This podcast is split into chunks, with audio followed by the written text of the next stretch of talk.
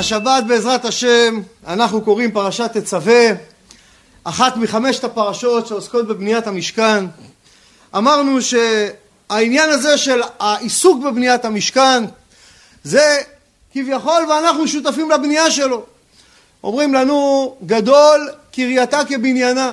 זאת אומרת, זה כאילו עכשיו היה, אומרים לך, תשמע, הגיע משיח בירושלים, מי שרוצה להשתתף איתו בבניית בית המקדש, יעזוב הכל ירוץ. איזה יהודי עם לב יהודי לא יעזוב הכל ויטוס לירושלים לשים אבן אחת של חצץ שיהיה שותף בבנייה של בית המקדש.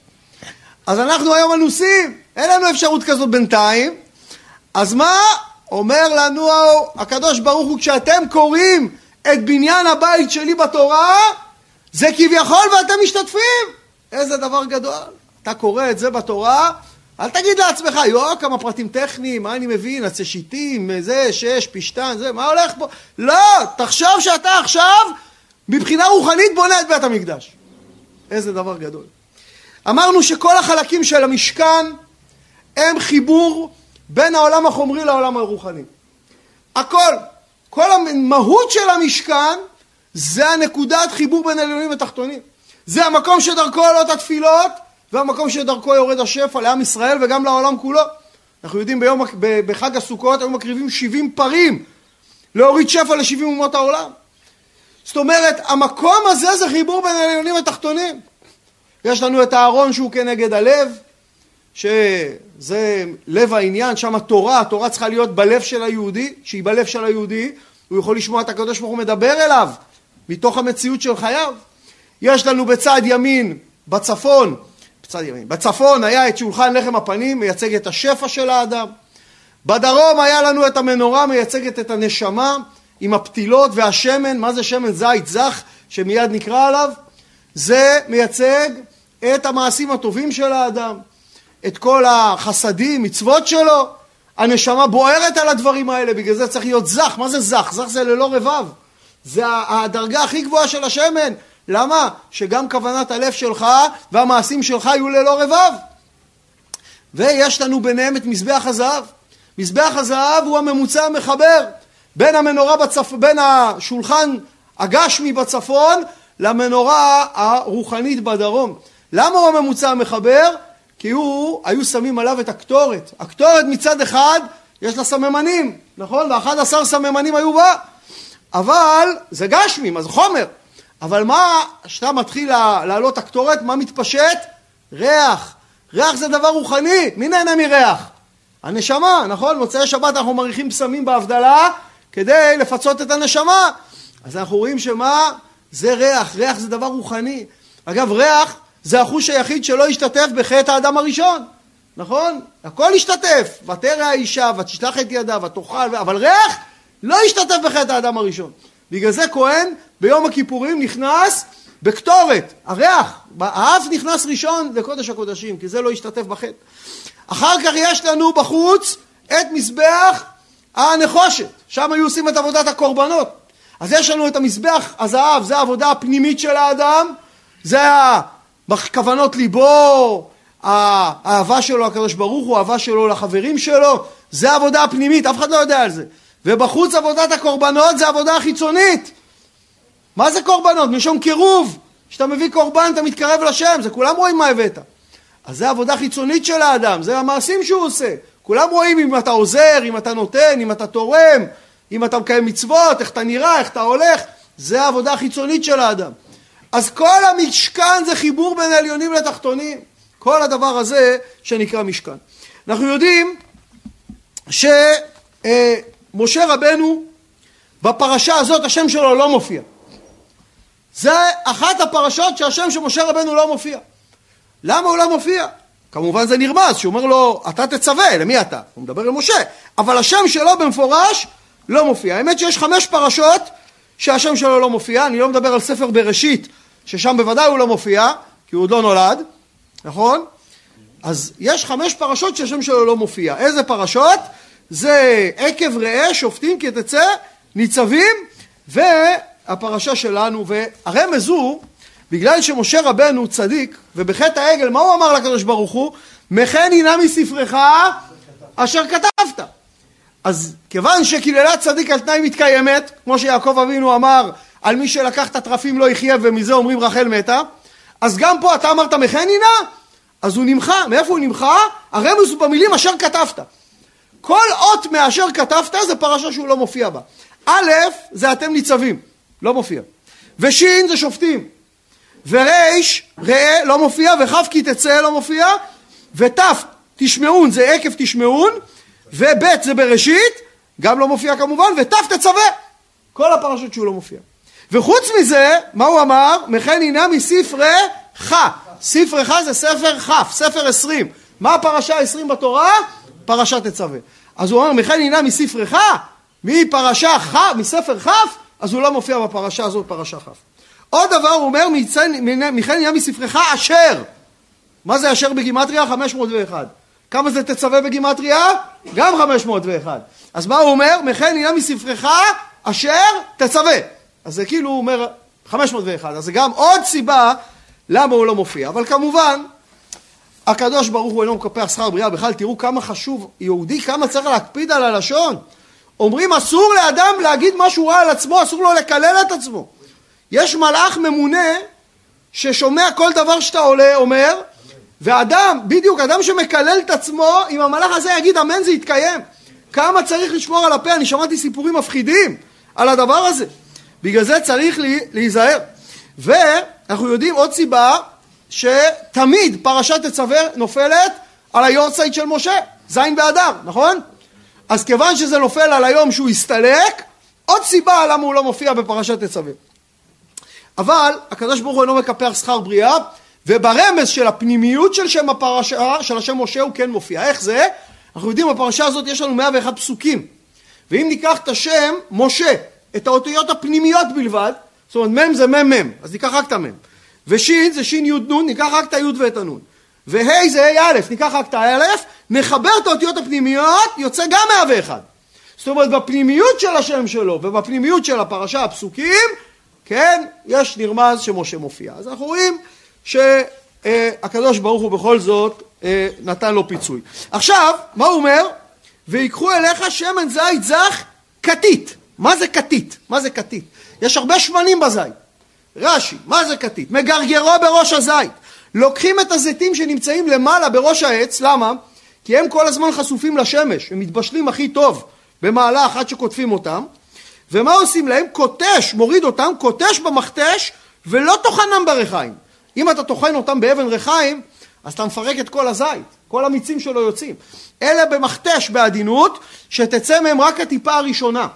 הטיפות האלה נאספות, נאגרות, ומזה עושים את השמן זית כתית למאור. זה מה שנקרא למאור ולא למנחות. מנחות אפשר לקחת גם שמן בדרגה בחורה. ומה הוא אומר לעשות עם השמן הזה? להעלות נר תמיד. למה הוא יעשה עם זה? להעלות נר תמיד. זאת אומרת, שאהרון הכהן היה מגיע למנורה, הוא היה משתמש בשמן הזה להעלות נר תמיד. למה לא להדליק נר תמיד? מה זה להעלות נר? למה לא להדליק נר? אומרים לנו כשלבת עד ששלבת עולה מאליה. תדעו לכם גם ככה, צריך אישה שמדליקה נרות שבת, גם נרות חנוכה, איך צריך להדליק? אתה לוקח, את הנרות לא מדליקים עם מצית. מי שעושה את זה שלא יעשה. או עם גפרור או עם נר. ונר חלף כדאי, עדיף. ואתה לוקח את הנר, שם אותו על הפתילה שאתה רוצה להדליק, ומחכה, אתה לא שם ולוקח, אתה שם את שתיהם עד ששתי הלהבות מתאחדות ועולות ביחד, זה נקרא שלבת עולה מאליה, ורק אז אתה מרחיק את המדליק. ככה היה מדליק את המנורה, בגלל זה להעלות, שהיה מעלה את האש.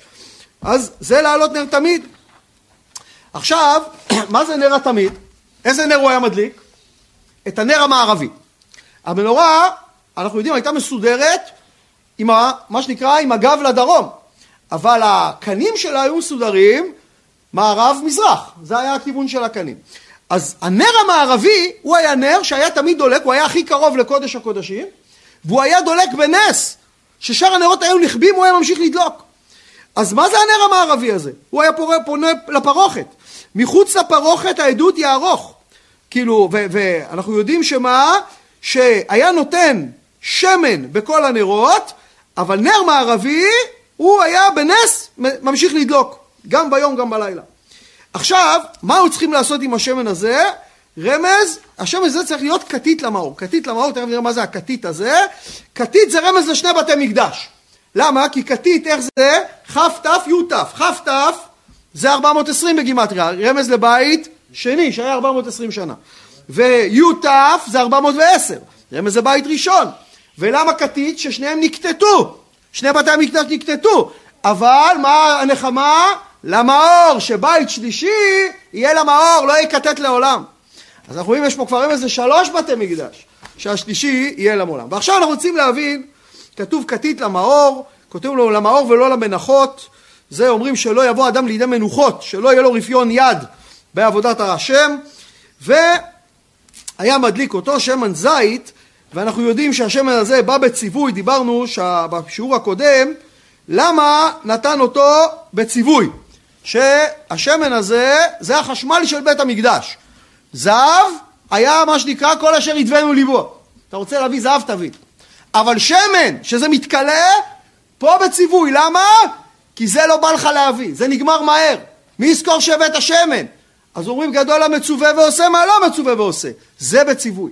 ובכלל ציווי זה לשון זירוז. למה אה, אתה תצווה? תזרז אותם, שלא, שלא מה שנקרא יגררו רגליים בעניין הזה. יום יום צריך להביא שמן. זה קשה. למה? כי אם עכשיו אומרים לך תביא תרומה גדולה. נגיד אומרים לך תביא אלף שקל. עכשיו רוצים לקנות לבית כנסת משהו, אלף שקל. בסדר, בסדר. אבל אם אומרים לך, עזוב אל תביא אלף שקל. בוא תביא כל יום עשרים יום, כל יום חמישים שקל. זה גם אלף שקל, נכון? כל יום עשרים יום חמישים שקל. זה כל פעם אתה בא עכשיו עשרים יום, אתה צריך להוציא עוד פעם לפתוח את הארנק ולהוציא חמישים שקל, עוד פעם לפתוח את הארנק חמישים שקל. מה יותר קשה?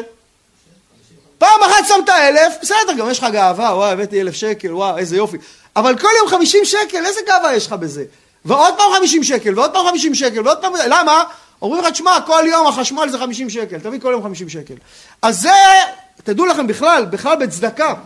עם שאלה מה עדיף? עדיף לי עכשיו לתפוס נגיד איזה משפחה נזקקת, לתת לה עשרת אלפים שקל לסגור לה את החודש, או לחלק את זה, כמה זה עשרת אלפים חלקי נגיד שלושים יום? יש לנו... 330. 330 כל יום. או, כל יום לתת להם 330 שקל. או, מה יותר קשה? כל יום, כל יום, עדיף שתיתן כל יום במנות קטנות, למה? כי פה היצר הרע עובד עליך יותר קשה. פה אתה צריך כל פעם לתת, זה יותר קשה. אז אומרים, עדיף שתיתן ארבל להרבה עניים, מאשר שתיתן רק מקום אחד ככה בוכטה וזהו.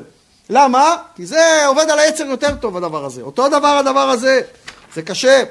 עכשיו, אנחנו יודעים שיש אה, לנו שאלה, מה יותר חשוב, המנורה מזהב או השמן שממלא אותה כל יום? מה יותר חשוב? המנורה או השמן? אבל המנורה מזהב, שמן זה זול. מה יותר חשוב? או נשאל את השאלה אחרת, מה המעלה יותר גדולה? מי שעכשיו תורם, נגיד, 100 סידורים לבית הכנסת, או מי שמתפלל בסידורים האלה?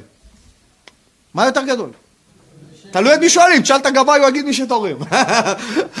התשובה היא, כדי לענות על זה, תשאל מה התכלית. מה התכלית?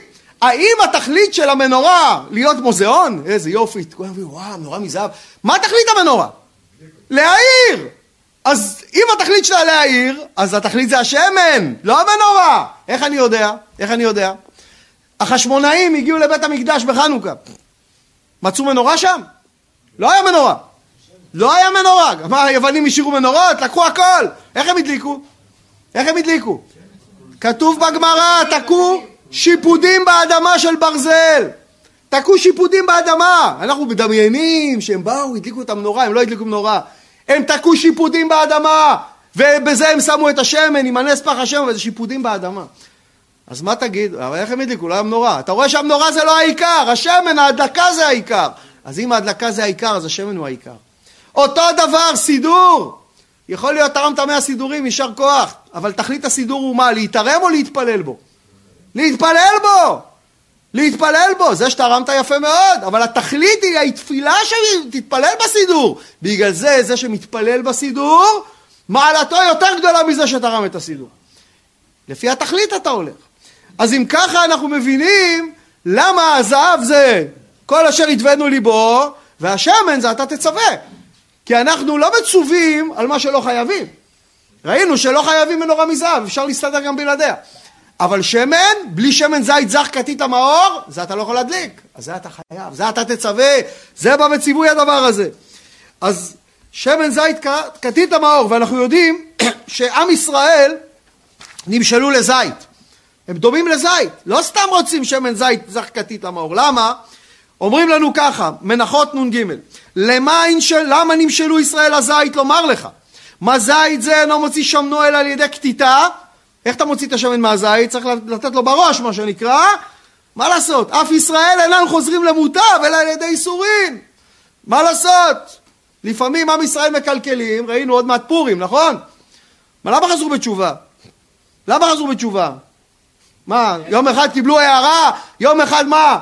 קיבלו מה? לא! גדולה הייתה הסרת הבת שלה, שאחשוורוש נתן למן לחתום על הצווי השמדה מכל ה-48 נביאים והנביאות, שבע נביאות אם אני לא טועה, שמה? שכולם, כולם ניבאו, כולם צעקו, כולם איימו, לא עזר.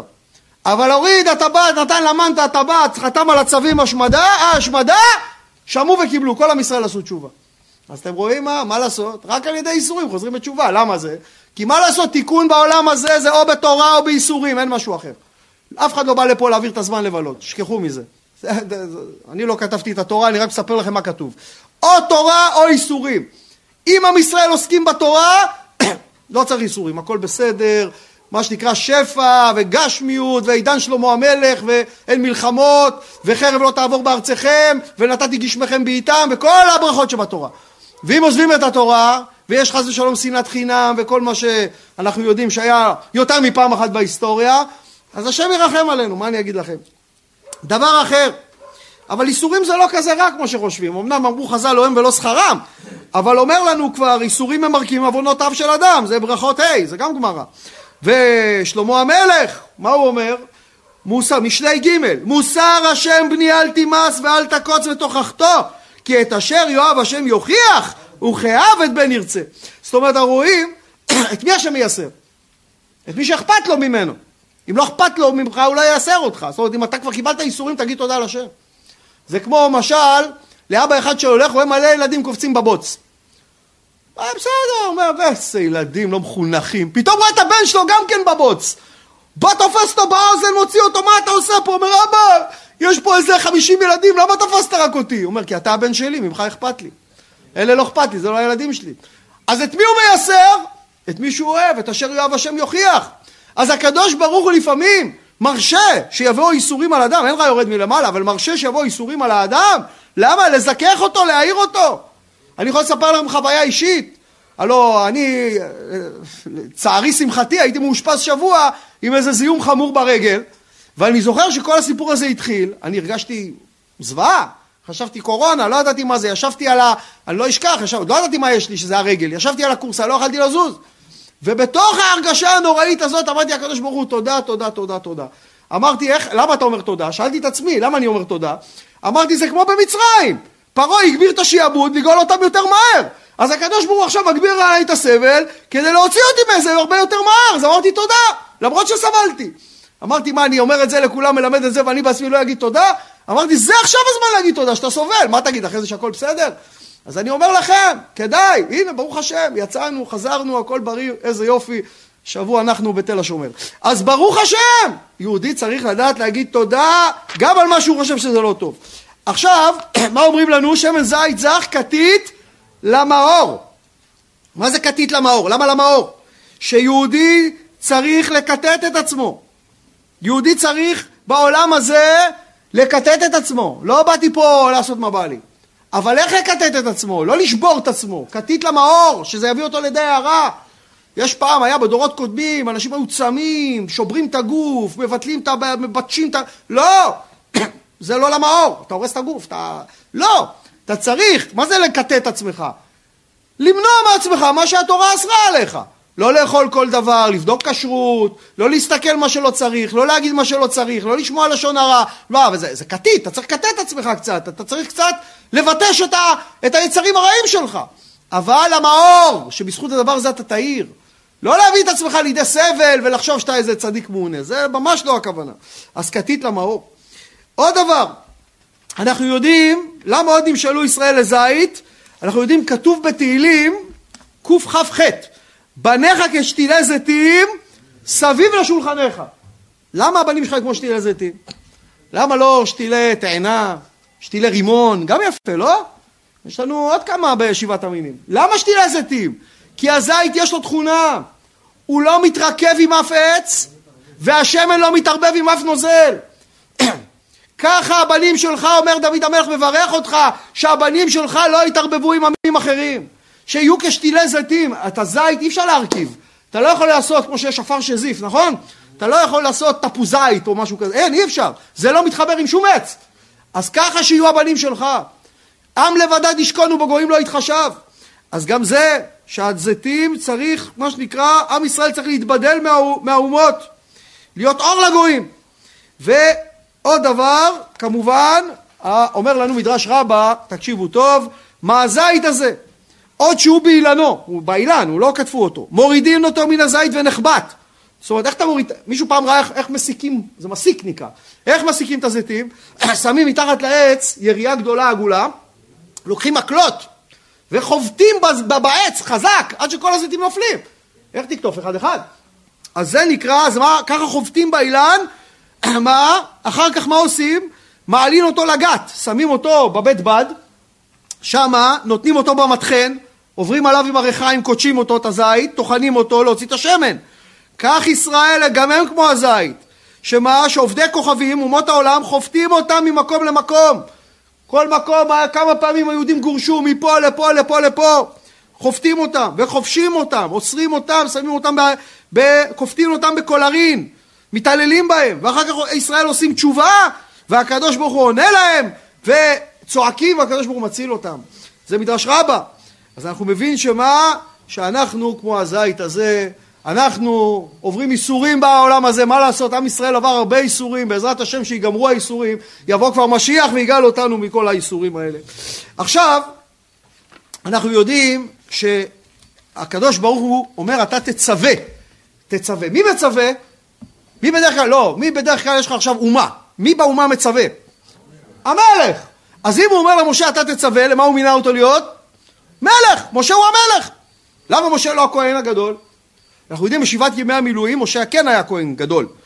שבעת ימי המילואים שהתחילו בכ"ג באדר ועד היום שבו התחיל לכנח המשכן שזה א' בניסן.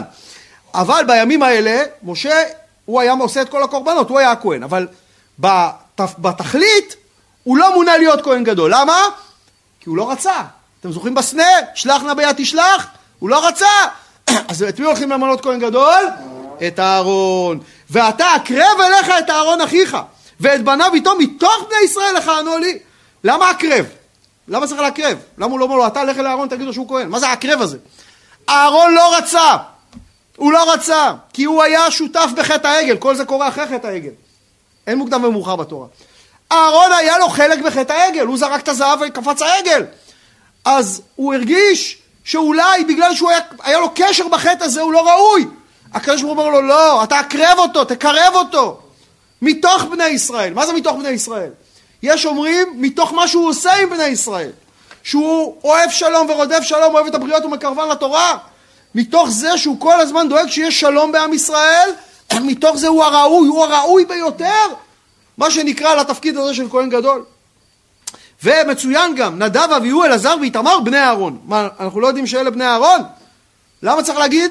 למה? שבנים ולא בני בנים. באותה זמן פנחס היה בחיים, והוא הבן של אלעזר, אבל כיוון שהוא אמר בנים ולא בני בנים, פנחס במעמד הזה לא מתמנה להיות כהן. מי יתמנה? רק הבנים מרגע זה והלאה שיוולדו להם, הם יהיו הכהנים. אז אם כך אמר, ועשית בגדי קודש.